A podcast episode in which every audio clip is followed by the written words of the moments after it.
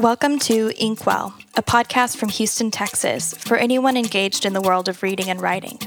Inkwell is brought to you by Tintero Projects, which showcases the work of national and international Latinx and Latin American writers through readings and workshops, and Inprint, a literary arts nonprofit which, since 1983, conducts readings, workshops, and other programs to promote creative writing and reading and supports writers. Inkwell hosts Jasmine and Lupe Mendez, writers, educators, activists, and founders of Tintero Projects, will interview emerging and established writers from across the United States with energy, wit, and fresh perspective on what it means to ink well in this day and age. And welcome back. Is that the right way to Yes, do the introductions? uh, to another amazing episode of Inkwell. Uh, I am one of your hosts, Jasmine Mendez. No, that was And- Lupe Mendez. And to my right, I am Jasmine Mendez. I'm a little confused. a little late tonight. We're good. Uh, and uh, so this is episode three. Wait, season two, episode three of Inkwell. Um, we are located in the Museum District of Houston, here at the amazing Inprint House. Um, our guest this evening is uh, Cristina Rivera Garza, um, Doctor. Doctor Chris- Cristina Rivera Garza. Um, and her book, the translated uh, book, uh, The Taiga Syndrome. Um, did I say that right? I've like literally, I was like thinking back to like seventh grade science class and I was like, is that, is that right? Did I say that? I had to go look it up. It was like just the pronunciation. Um, The cover's really cool too. the cover's awesome. Um, cover. the English translation, and I'm I'm gonna say this uh, transparency. Like I love the title of the book um, in Spanish, Which is? El Mal de la Taiga, which is like I was like, yes, I know. I always feel like sometimes the titles in Spanish are like better than, than when they get translated in English. Um, but yeah. But so um, this is an amazing read. Um, it it doesn't feel like it should be because like the book itself is like it's a small book. It's a small book, but like getting into the book, it's like. like I had to put it down a few minutes and like make notes to try to like it defies what you think it is. You it yeah and you're entirely Like, oh, you so know, and then you like, oh look it's got stars on the cover it's so hopeful and so like looking it's like the antithesis of that. but so it's an amazing, beautiful read. Um, and so we loved having the opportunity to uh, invite um, Casey on the show. Um, we can say show, right? We can say guess, yeah, it's a show. podcast, Podcast. podcast, and uh, and get to to talk about all things book, all things uh, writing, and uh, so yeah. So uh, to kick off the the show. Um, oh wait, before we do that, um, guest, you can say hello. Oh, that's wonderful. Uh, and to kick off the show, like the conversation piece that for us, for me and Jasmine to like work through was so like a lot of well, there's a few things in the book that like stem into and dabble into like fairy tale, right? Like hmm. there's the images of um both Red Riding Hood and Hansel and Gretel. Hmm. And so things like I, I keep picturing like Hans Christian Andersen and Brothers Grimm hmm. and La Llorona and like all sorts of people. So like the one of the things that I was thinking of was like in like as a kid when hearing or reading a particular fairy tale, and then you kind of get older and you process what the hell was really going on mm-hmm. with with that fairy tale, mm-hmm. like. Well, even what- nursery rhymes too. Like now, like now that I'm an adult and I like understand like and know a lot of the history of like nursery rhymes and like the fairy tales. Like like I, I took um, Luce to um, Mother Goose time at the library on Monday, and there was they did like a little section of like ring around the rosy, a pocket, full, of posies, ashes to ashes, we all fall down. Like I can't ever hear that nursery rhyme the same again now that I know what it's about. Right, the like Black Plague the black pig or like London Bridge is falling down. Like even Rockabye Baby. If you listen to all the lyrics of Rockabye Baby, the like the cradle will fall, like down will come baby, cradle and all. Like this is horrible. Like these are all very morbid, awful like things that could happen to small children. But so the so the the thing was too like how you know when when did your brain click to that moment when a certain thing that you thought that as a kid was like oh that's just really innocent and then you get older and you're Yeah. like that's some twisted shit yo what is happening Yeah. right now Yeah, like, Hansel and Gretel, like the witch, like burns them or like wants to eat them or something. Like they're all really dark. um, and I think they're supposed to be. I think they originally intended like like you would read them to children, but like as warnings of like what not to do, right? Right. Or like what could happen to like bad children, or if you did this or that, or like actual like plagues or things that could happen to children. But like then you know then you they Disneyfy them and it's everything's like happy ending and like whatever. But then you read about it, you read the history, and it's like, oh my gosh. I think that for me, some of it started in high school, like some of the basic ones, like, oh, ring around the rosy. I was like, ashes to ashes. What is this about? Right. Um, but then a lot of it didn't happen until I started taking like children's lit classes in college um, and having to like read some of the actual like Grimm's fairy tales and Like Hans Christian stuff. Andersen, like the Right, original right, like right. Hans Christian Andersen stories and like all of that. Um, and then just like talking about it in like a children's lit class. Um, and then, you know, just like seeing it with my own students in class and stuff like that. And then like, and then I would like, I was a bad teacher where I would like spoil it for them. I'm like, well, you know, the Disney version is actually really wrong. Así no fue, And así this no is fue, what re-" And then like fue the poor fue like esto, kids' faces are like, maestra, ¿qué? And I'm like, yeah. Eh, váyanse a recreo, niños. I'm, I'm to the bad teacher that's like Santa isn't real, like, and all of these Well, terrible but things. that's also so like you say that and you just now said that and like somebody pointed out the other day that like the original image of like San Nicolas he was all in gray and white and then when Coca-Cola wanted to like take the image of Oh. Santa Claus like all of a sudden his suit matched the red that's the Coke can and I was like Mm-hmm. oh hell commercialized Christmas bah Yeah. humbug. Well, I mean, the same thing happened. This is kind of a side note, but the same thing happened with like proposals and engagement rings. That wasn't engagement rings wasn't even a thing till like the mid 1950s when like I think it was Kay Jewelers actually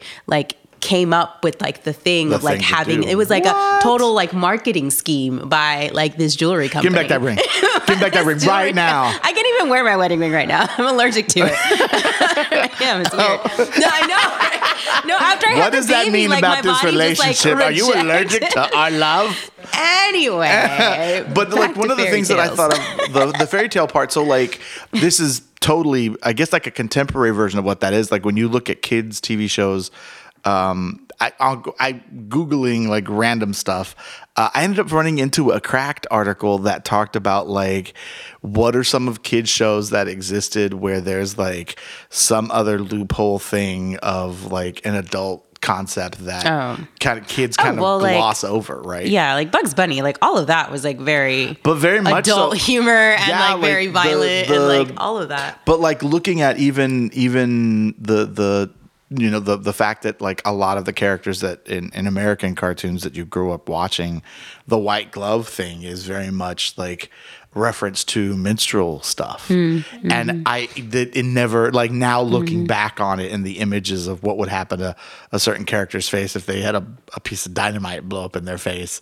Like it was very negative. As a kid it never I glossed Yeah. over it, right? Yeah. And but now as an adult, I'm like, oh, am I letting Luce watch any of this? I know. I look at like all the like old Mickey Mouse stuff and I'm like, that's so racist. I get So- so, mad at so many things. but so like like all of that to say that that you know that that tension between what you think you know of a particular uh, story and then the the diabolical things that lie underneath when when you it- begin to analyze yeah. too. but I think it's interesting too that like we I think we um like yes, children are innocent, I guess to a degree, but like they, they also like I don't know, in my opinion, have like a deeper understanding or like a different they're not necessarily tainted by like all the knowledge of the world. So like there's other things that that they know but maybe can't articulate, right? And so then like I think that some really good writers or maybe like these children's like book writers from the past like kind of sense that and sort of create these like darker stories. I don't know if I'm making sense, but like these darker stories that like portray like these these fears right of like childhood right that uh, that a child can't necessarily like articulate you know what i'm saying? But like they know it's it's like a fear. Like, there's something there, there's something right? dark there's something fearful There's- that's there. There's a level of that in in the Taiga Syndrome, um, in which the the characters in the book actually have an interview with a young boy, um, and some of that kind of kind of sits in that, like what is what's witnessed, what is misconstrued, what is what does the young mind understand from what is there, right? but doesn't have the language for but it, doesn't have the right? language. And and so not even having the language but like the experience to be able to judge the thing for what it could be.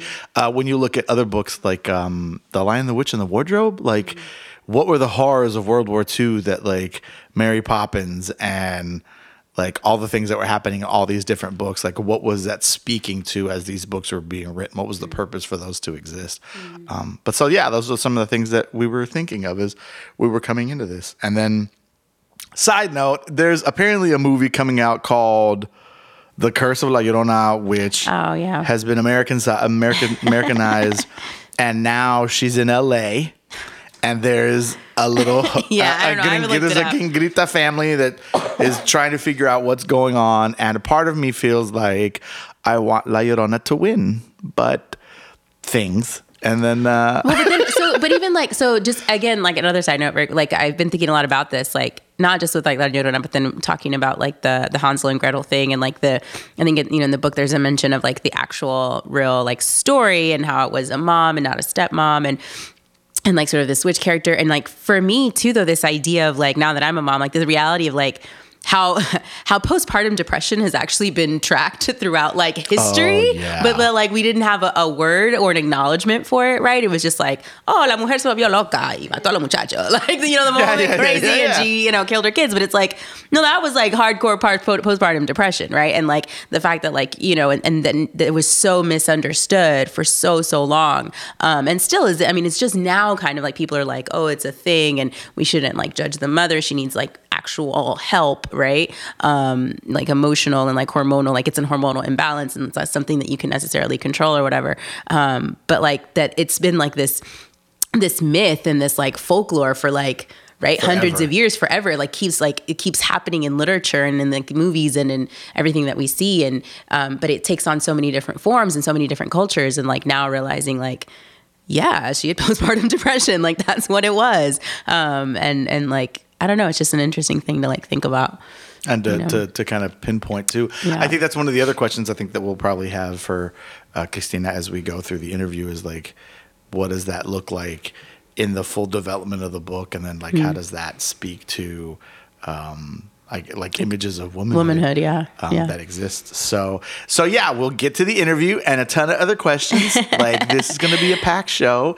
Um, we're recording this on uh, Tuesday night, right before Thanksgiving things taken things taken. sorry that's just my like Happy things taken no day. happy that we don't have to be decolonizer all the time it's okay Oh, I it's hadn't okay thought about that. That's awesome. So, um, welcome to Inkwell. Uh, we'll be back in a few seconds after Josh puts in a jingle, and uh, with our guest with our guest Cristina Rivera Garza.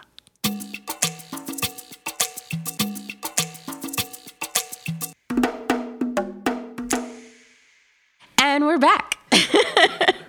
Hopefully, you got a chance to grab a drink. And uh, we're here. Lupe is going to go ahead and introduce our guest, the author of Taiga Syndrome. Did I say that right? The Taiga Syndrome. So yeah, and as we do this particular podcast, I'd also like to maybe put out a survey question. How many of you are listening to us either at your house, in the car, or in traffic? Because these are great shows to listen to when you're In Houston traffic. in Houston traffic.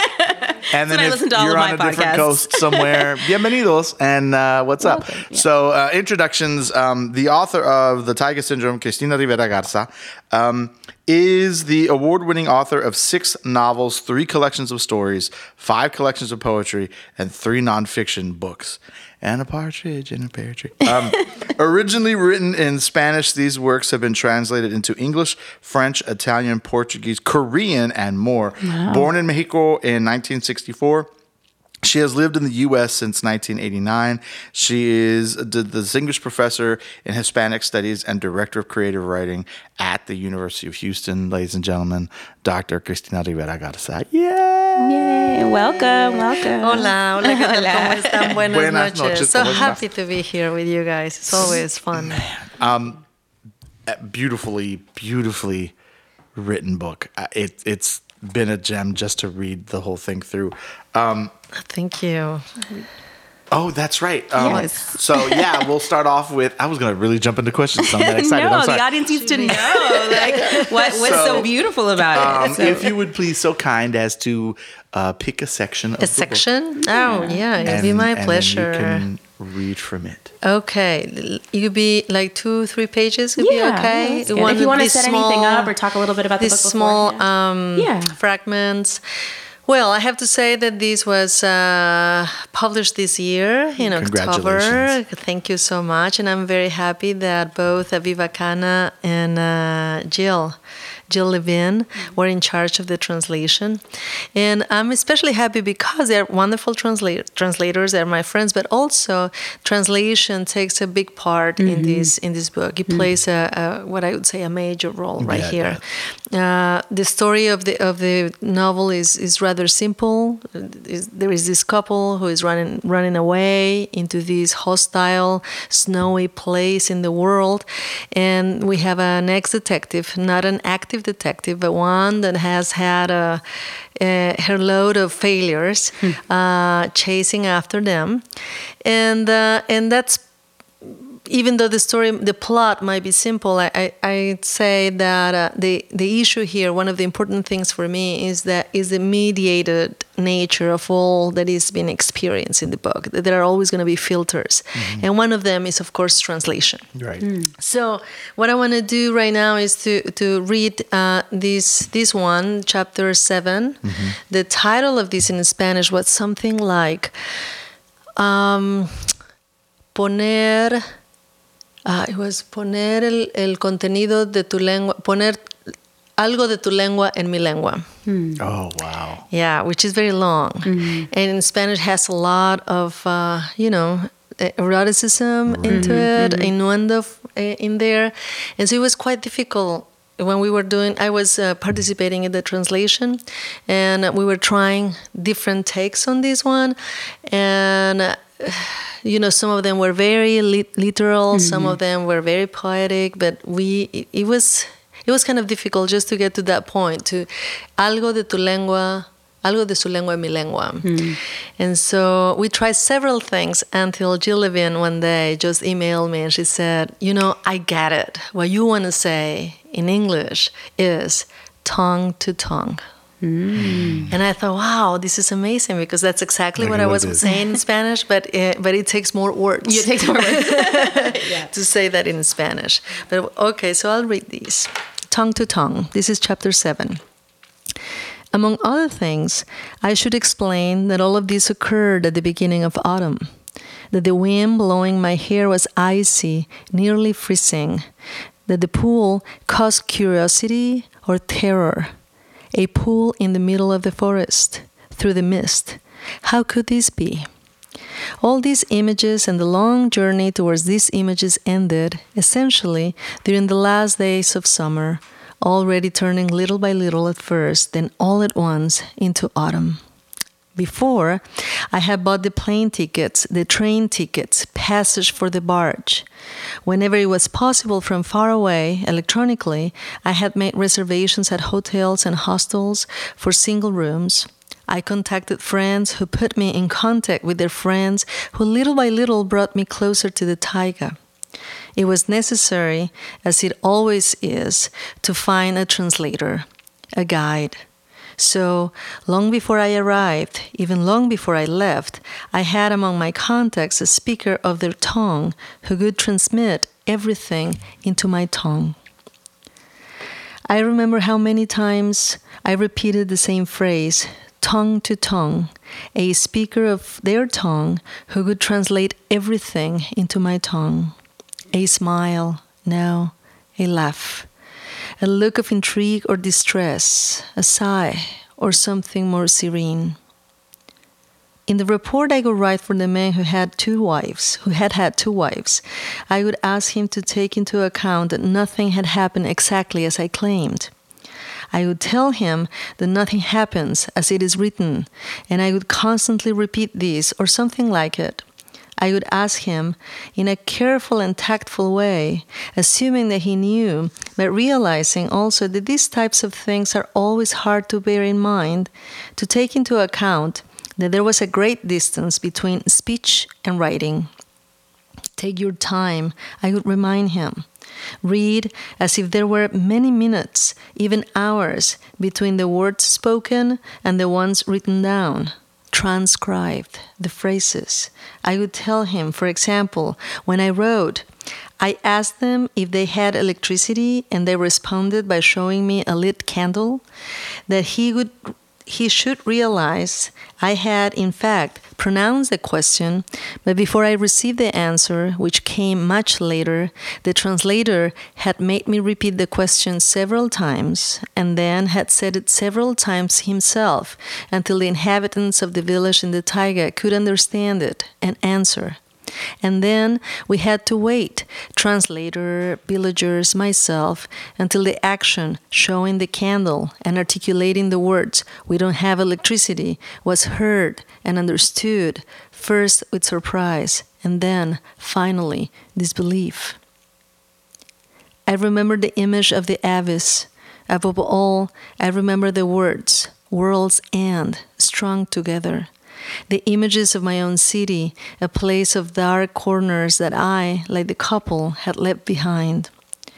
The translator waited for me at the airport of the last city the couple had visited before continuing into the little towns of the taiga. From there, from that border city, the following telegram had been sent The distant, never so close. I imagine they must have landed at the same airport, buttoning their coats and wrapping scarves around their necks, and they must have taken a moment to look at the sky. I'd never known if this was actually true. I'd never have any idea of how long it took them to find the driver who drove them. To where? I imagine that they must have slept there, in that city of 200,000 people, where oil is extracted, but I wasn't sure about anything. The only certain thing, the only evidence was that from this city a telegram full of capital letters was sent. A telegram, but also a letter. A very brief letter written in pencil by a hand that seemed timid or wary. Never did the distant strike so close. The variations continued. The translator did not smile when he saw me, but he did stretch out his arm to shake my right hand.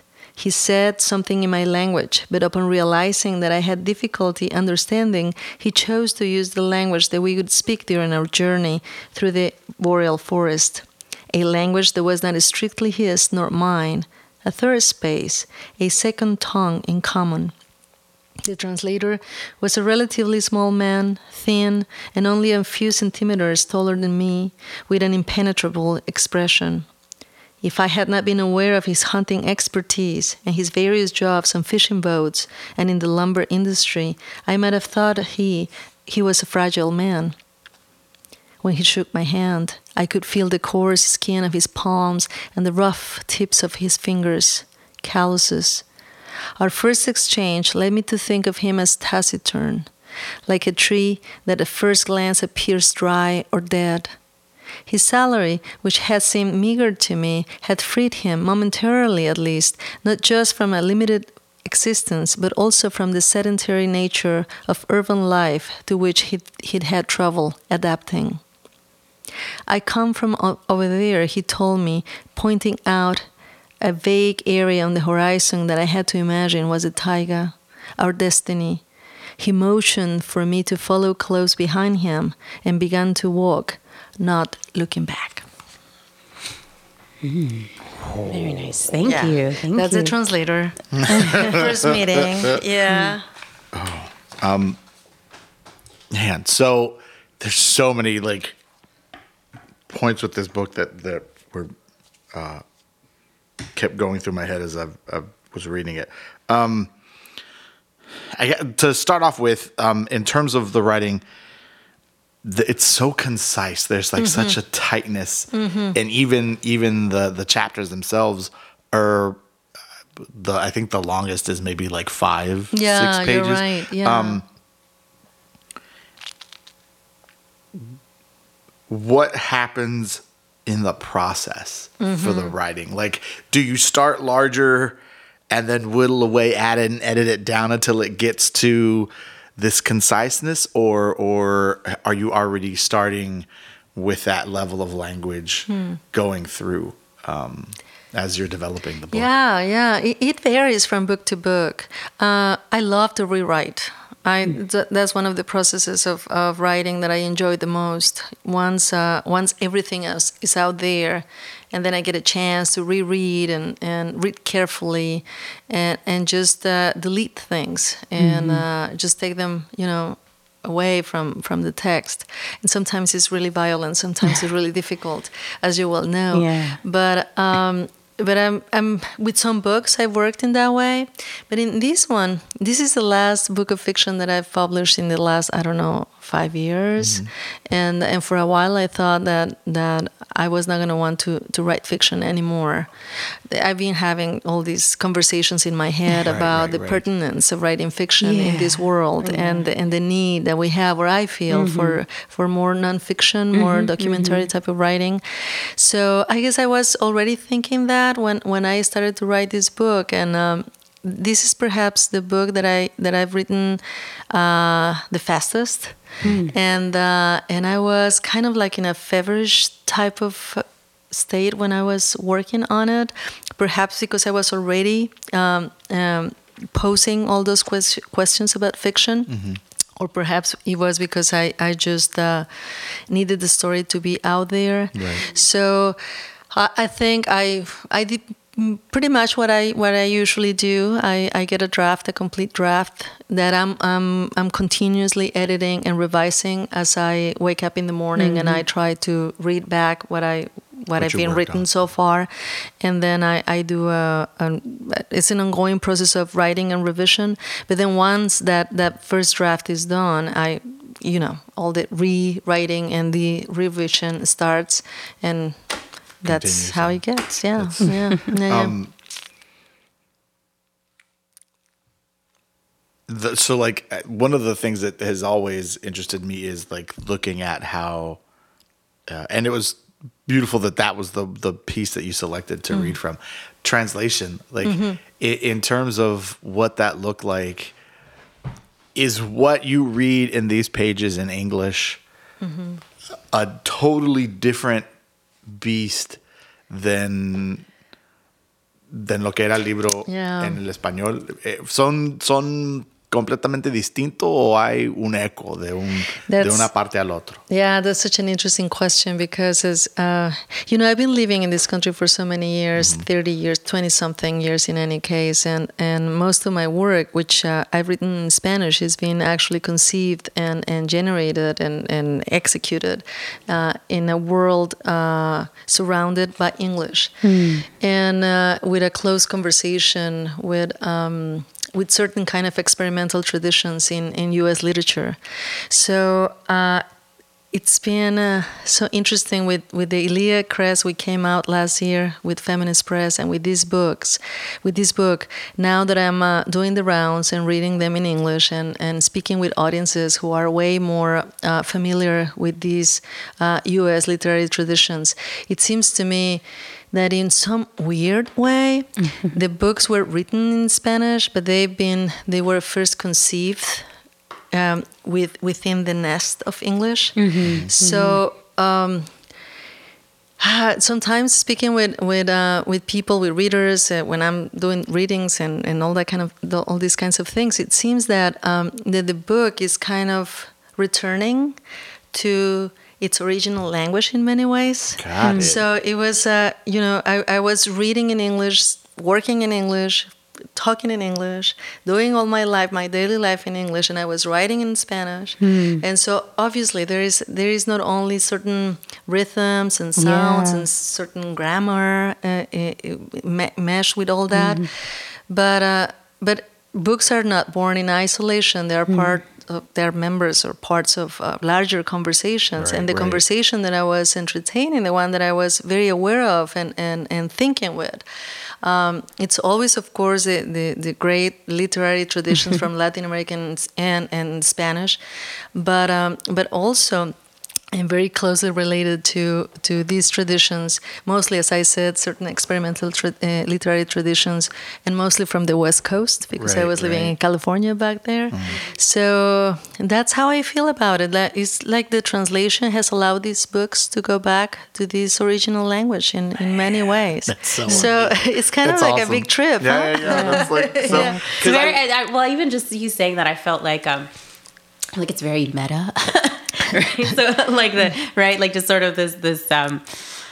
I don't, I'm not, I don't want to say postmortem, but like it's just sort of like this, you know, the, the book being aware of itself, and then you've got it's like it's a it's a trans like what you read is a translation, and you read a, a section of On a translation. translator Yeah, yeah, translation, yeah. and then the book returning to itself. Um, but even sort of, I mean, I don't even I don't I know it's an it's an it's an it's a novel, but then it's like, well, is it like mystery? Is Yeah. it like you know, is it like sort of genre fiction? Where does it go? But then there's sort of I felt like the sort of like kind of very Paul Austery like feel towards it with this, you know, the characters not really having names and Yeah. like right, they're sort of just you know, Hmm. just kind of looking at, at um just there's so many layers, right? And then sort Mm-hmm. of this this um this sort of nebulous world. There's Mm. no like no name places, and you're just kind of you're in this world, but you don't even really know like Yeah. what this world Yeah. is or where it is. And so, how did like what what drove you towards that, or what was the impetus towards kind of? I I I'm usually under the impression when I when I'm writing books, I I usually start with these huge question, something that I cannot take out of my mind, some sort of obsession.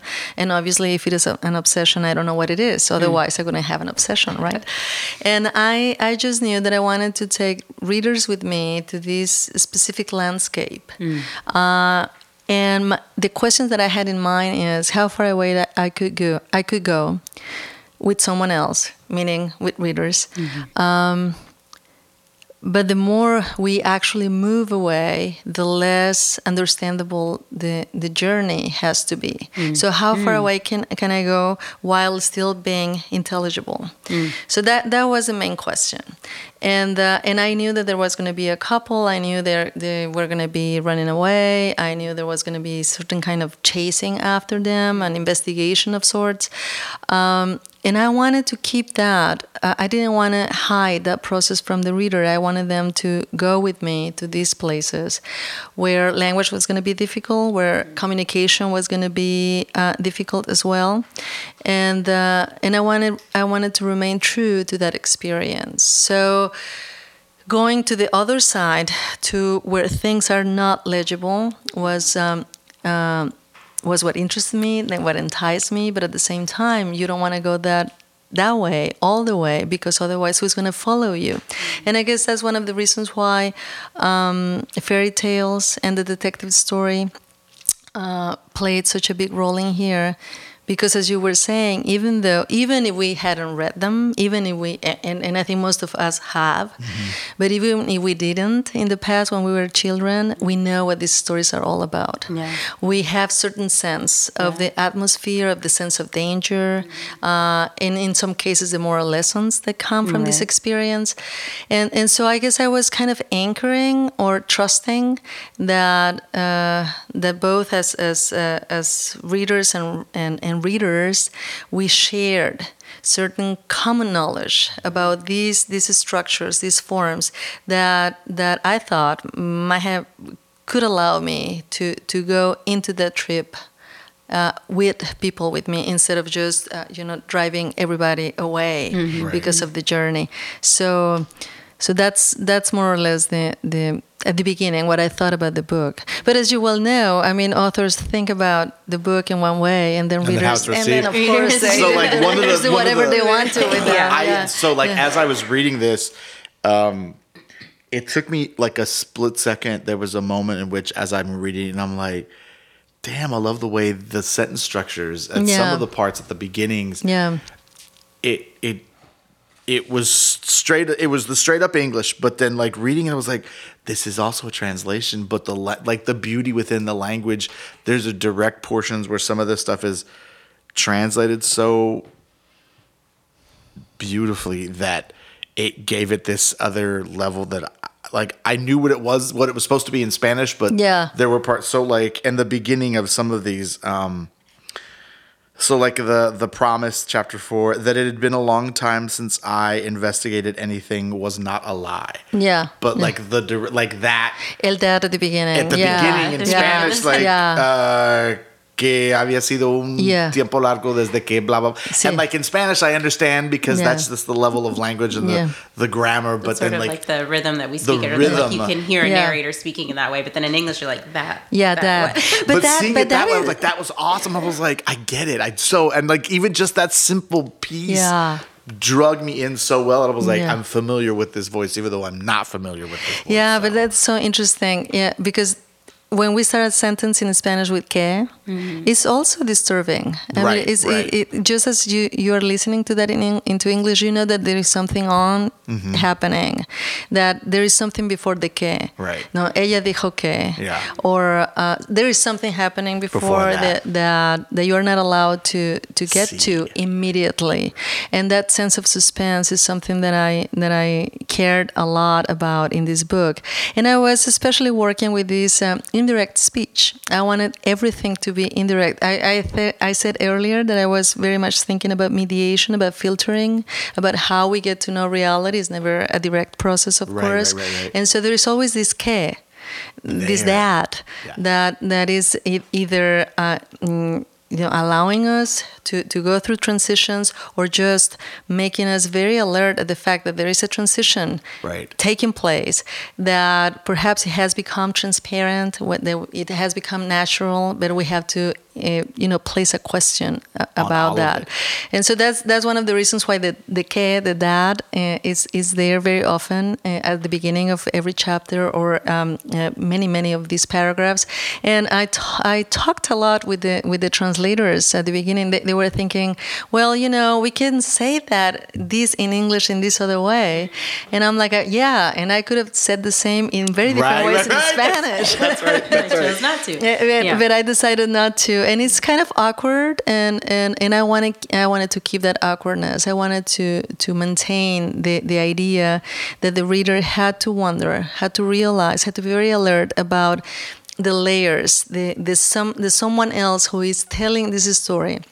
And it's being now disseminated uh, uh, by this other narrator that is not necessarily the actual narrator of, of the book. So I, I wanted to I wanted to share that that layering process with readers. So that actually answers like one of the other questions I had was like there's it the the narrator of this book, the the ex detective, which and even when you say ex detective, a part of me like como que me toca like that even though they have failed in other Yeah. uh, not so successful Yeah. uh, things um, that the language in which they speak is constantly it's either this or this Yeah. so it's something or terror or this or fear Yeah. and so you you're always as the reader having to sit with what you're saying the tran- the, the transition Yeah, part like is this a moment of this or is this a moment of of this thus also coming back to the whole idea of like the translation part like the one moments that we think like in the fairy tales that we read are like what are those things that should be like Mm-hmm. you know child moral stories but are actually Mm. like very macabre like heavily driven things like what is what what what's that that sits underneath the surface um, I- Yeah. brilliant like i thought that was absolutely brilliant um so um that kind of leads into the next question is is in terms of the the the detective that's Uh-huh. the doing the work in the book Mm-hmm. how much research like was there any research into uh, noir or um, uh, elements of, of detective work or anything that you read up on in terms of preparing for the writing of this Yeah, well, I, I think there is no writing without research of, of all kinds. I mean, sometimes it's archival research. Sometimes you have to talk to a lot of people. Right. Sometimes you have to read a lot of newspapers, and sometimes you have just to look at the ceiling for many, many hours because right, you're right, doing right, some right. other kind of research, Right. right? Yeah, yeah. In any case, it takes a lot of attention to the world just to start, you know, grabbing the pen or actually, you know, getting in front of the screen, which is what right, we right. do, right? So uh, the the detective who is in this book, an ex-detective, has been with me now for a while. So she's been part of uh, short stories and at least uh, uh, two more novels. Oh wow. So, So I gotta read. I gotta read gotta some catch up more. I gotta catch books. up. Yeah, yeah. they're, they're in Spanish. They haven't been translated into English, but uh, hopefully in the future they will be. But um, uh, the the failed cases that she's referring to actually are. are novels now. Uh, one of, of those novels' uh, title is La Muerte Me Da, which is actually a, it, it is a, a, verse by uh, Argentinian um, poet Alejandra Pizarnik, and the whole verse is La muerte me da en pleno sexo. But La muerte me da in itself, how would you translate that? It's, it's kind of like a difficult to translate because Right. da might be like the verb to give, but Right, was also like, to hit. Death gives Right. me, or Uh, death, I hit. death. yeah, the, yeah. the So it's a. uh, me. It's that kind of thing. In, in any case, in this novel, she was investigating the case of um, several um, uh, murders that had to do with castrated men. Oh, wow. Uh, and, and and that was a way for me to interrogate the, the wave of femicides that had taken Mm. place uh, and continued to take place in Mexico. But I was uh, s- exchange, I was yeah, switching yeah. the the body, the place of the inscription of the violence in such a way. So she failed uh, big time Right. in this research and in this investigation. But that was precisely what, what the novel uh, uh, was aiming for.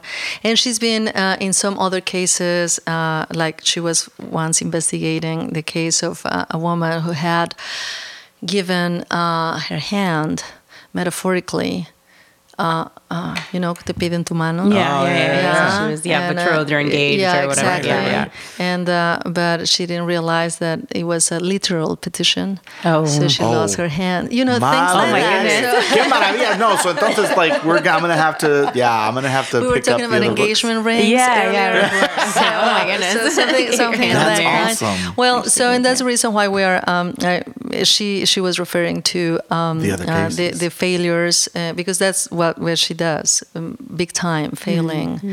and um, well, the, and there is some research in doing that. Of course, I mean, what what do detectives do? What what what kind of offices do they work with? What kind of uh, uh, help or lack of help uh, limits uh, available. their work and, and issues of that sort? They are not realistic Right. in tone. Uh, and as you as you were saying, in this case, we don't have the names of actual places that you can uh, locate in a map. More that sense of uh, atmosphere and landscape. Uh, and what happens there, uh, like in this case, uh, she's looking at um, big uh, accumulation of wealth, exploitation of social of natural resources, Right, the makings of capitalism and accumulation, and that's part of the ominous, I think, uh, sense of, of, of this place and and uh, the margin, the the kind of um, marginal presence that, that is creating with these feral children and and weak, uh, uh, uh, well, just villagers who, Right, who right, can right. cope with uh, the, isolation, greed and the the, greed, isolation and, and exploitation that takes place in that place.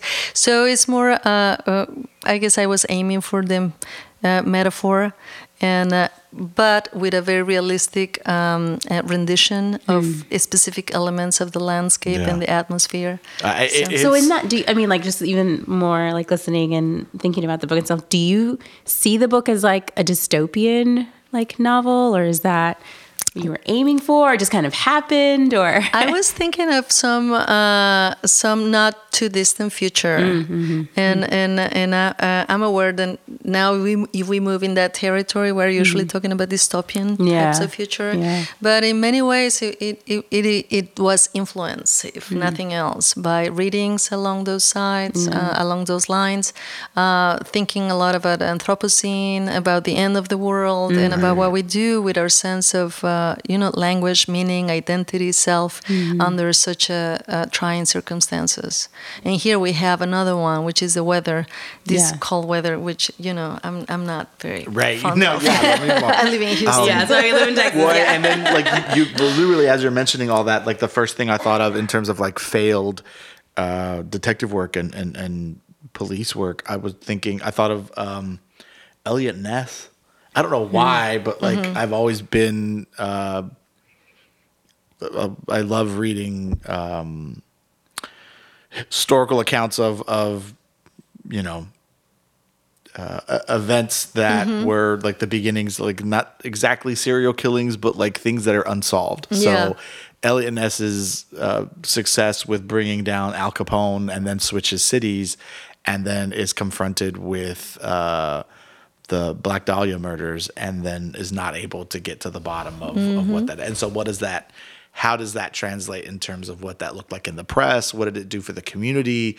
You know, what what did that what did that do for his own career? What did that you know progress? And so, as I was as you're speaking that, and I'm thinking of the book, like I, I thought of that, um, and what does that mean in terms of of success and and getting to the bottom at the heart of of particular heavy and can matter. we right? And can, we? is- yeah i mean it's this unresolved nature of whatever we get into. It's uh, is way more uh, uh, painful at times but also more true to to what real life is like. I mean, there are so many things that we go through That that, we can't solve, remain right? and will Well, I find remain it, yeah. I find it so fascinating that you had mentioned just the idea that like you go into a novel or you or you you sort of write these things right because you have this question, um, this lingering obsession or this question, um, but then like your characters like also have a question that doesn't get answered. Mm-hmm. Yeah. and so it's like Yeah, you're yeah. tur- you know it's like sort of turning it on its head and and you know the traditionals right sort of mystery detective novel like yeah they go they look they Yeah. search they find the answer the problem is solved end of novel um, but then you look at some more of these you know more current sort of mystery Yeah. detective novels and it's like turning that on its head and saying like nope There's no, not- there's no there's- solution, no even if it is a happy one. Yeah, yeah, I once right. was was talking about this with a group of students, and one of them asked me a question that I, am still remembering. Uh, she she said something like, "Well, okay, that's so good that you as an author have that unresolved question. Mm-hmm. No, that you as as the narrator, that the narrator has that unresolved question, and, and it will remain a mystery. But you as an author, do you know the answer? and and then I was thinking, well if I knew it from the beginning, it, it would have been so boring just to write the whole story, right? Right, I mean, it's yeah. Right, what right, what might be what might be interesting in any case is that all of us uh, linked by by language, by this mm-hmm. specific exercise exercise in language, we can together try, perhaps not to resolve, but at least to become accomplices of mm. of asking the questions of remain of being aware of of that, that we are together here, right? Mm. I love that. I want to end on that. That's yeah, amazing. that's Um, great. That's Um, great. so is that Yeah, I think that's a good note to end on. You become note to end on. accomplices. I like that. I'm gonna write that in my Awesome. journal. Um, definitely uh, para toda la comunidad que es bilingüe, um, go get uh, Cristina's other books that are in Spanish. So that's Go get the exactly like I'm literally going to Amazon and be like, Taiga. Got get all it in the- English and Spanish. So please. that's that's good stuff. Oh, so one last question before Yeah. um, el tamaño del libro en español. Like, how is it uh, the, like the same, like physical? The design, you The, mean? not the Uh, design so much, but yeah. So the format, the design, is it the same? Is it thicker? Is it longer? Like, Well, the design is a little bit different. Okay. Uh, I, I adore Dorothy's uh, books. That, uh, at the beginning, when I thought about when this book would fit, you know, what Yeah. kind of uh, a press would be a good house for this book, for this story, I was.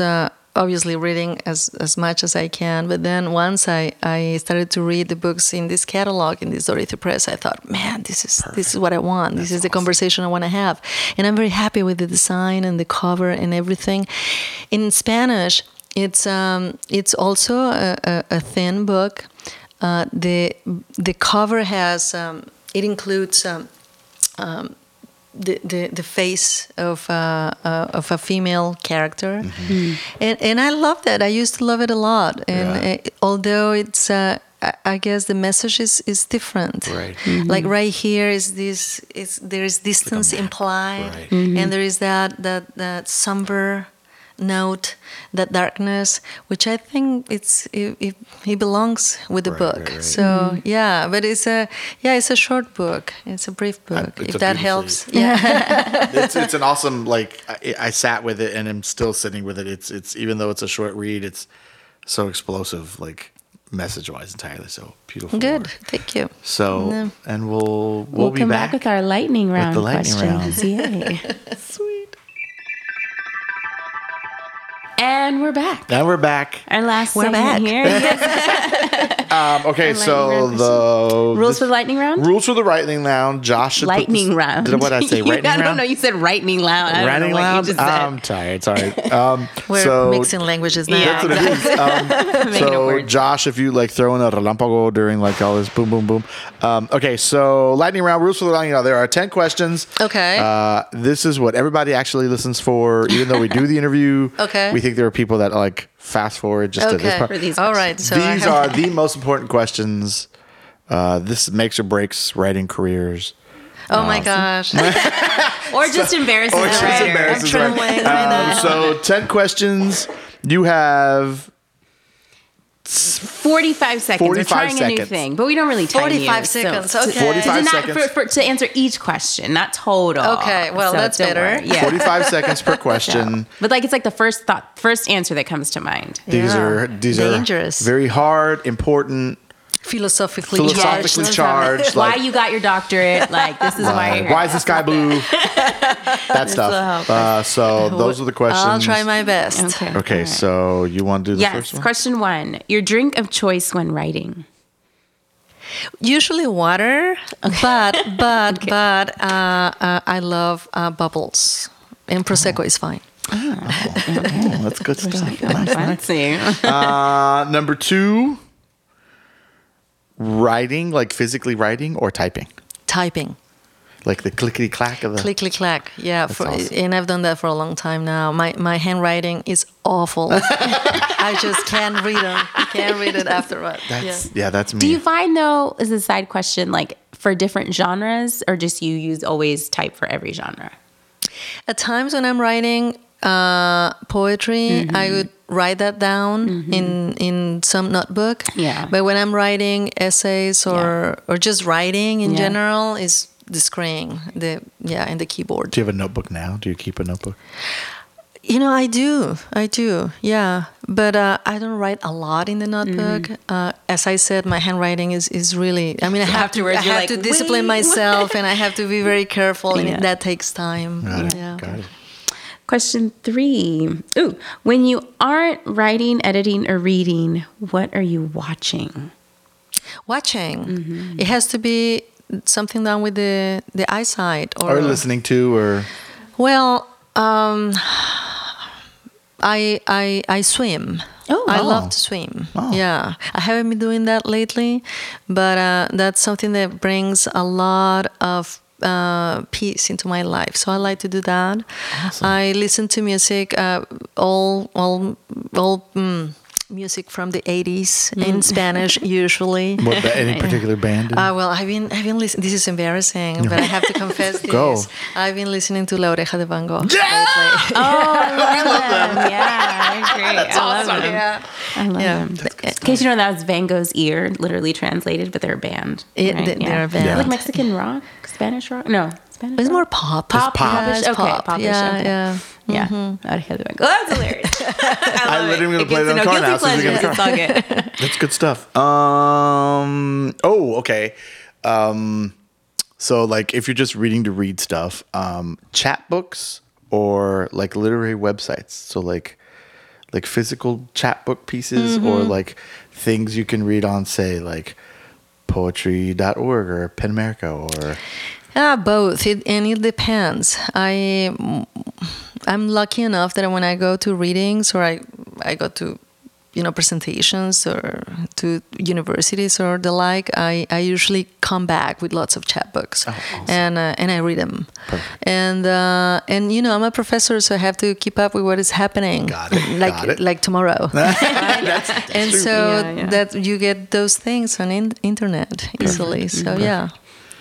Quietest place you've ever written in. quietest uh, my bedroom yeah i think so And do you prefer the quiet, or do you like music when you're writing? Or is it i usually d- no I, I don't. And in fact the reason why you, you find a, a playlist at the end of this novel is because I, I did it on purpose. I'm the kind of person who is writing and enunciating what what is writing. And uh, here i wanted to mess with my own rhythms. And uh, and so i wanted to listen to specific songs that relate to me at least to this area. And i wanted to i want i wanted my um, my body rhythms to be altered by that, and perhaps I could get out of myself in writing That's that. dope. yeah, there, so for those of you that aren't aware, there is a playlist. The last chapter of the book is a straight up playlist. And and I, I think I took more than forty five seconds on this one. That's Sorry. okay. It's okay. Sorry. we keep going. It's all good. So, yeah. Uh, oh, uh, top three foods for Thanksgiving. For Thanksgiving, I just started celebrating Thanksgiving very recently. Oh, Even though I've been living in this country for a long That's time, perfect. I Same. refused. I resisted, and and I didn't Uh, want to. But yeah. then, like four years ago, I I I just began having friends at home, and Yeah. you know, so I do the the most classic things, Mm-hmm. like uh, you know, turkey and mashed potatoes and Okay, things cool. like that. So Got it. not very interesting in No, that that's, sense. that's. I'm pretty basic too. Libby gets mad at me, but I'm pretty basic. With tamales. No, I'm kidding. Um, yeah, we always I find a way to, to, like. you Yeah, we always find a way to make it like a Mexican like Thanksgiving. Yeah. We always have plátanos, and we always have Tamales, like, no, no. always kind I, of like. I love to make tamales, but it's very It's Yes. difficult. A I lot mean, of you work. need a whole team. You need a, You need, like- a big, six large people. family. Yes, Yeah. absolutely to do that. process. Yeah, I do that in, in Christmas, Christmas. though when I go to Mexico. I haven't made tamales Madre Santa. We always buy them. Yeah, With someone they're very good tamales They in are, town. yeah, too. Yeah, yeah. So we're lucky in that Yeah. sense. yeah. Yeah. Um, what are you currently reading? I just got back from Miami where I met these. Are you at the uh, Miami Book Festival? Yeah, I was Oh, there. fun. Yeah, I had fun. It was a blast. It was wonderful, and I met this um, woman writer from Colombia, Pilar uh, Pilar Quintana, and I'm reading her novel La Perra. And the first chapter is just explosive and so beautifully written. It's really good. So that's what I'm doing right now. I'll have to look into that. Very nice. Um, farthest place you've ever traveled to?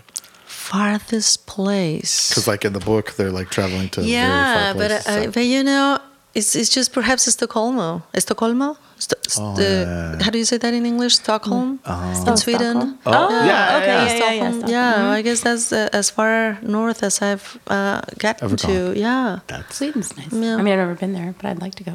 and it was the summer, so it was not nearly uh, what I'm describing Oh, wow. there. No, In yeah. That's dope. Nice, nice. What's your favorite place that you've been to?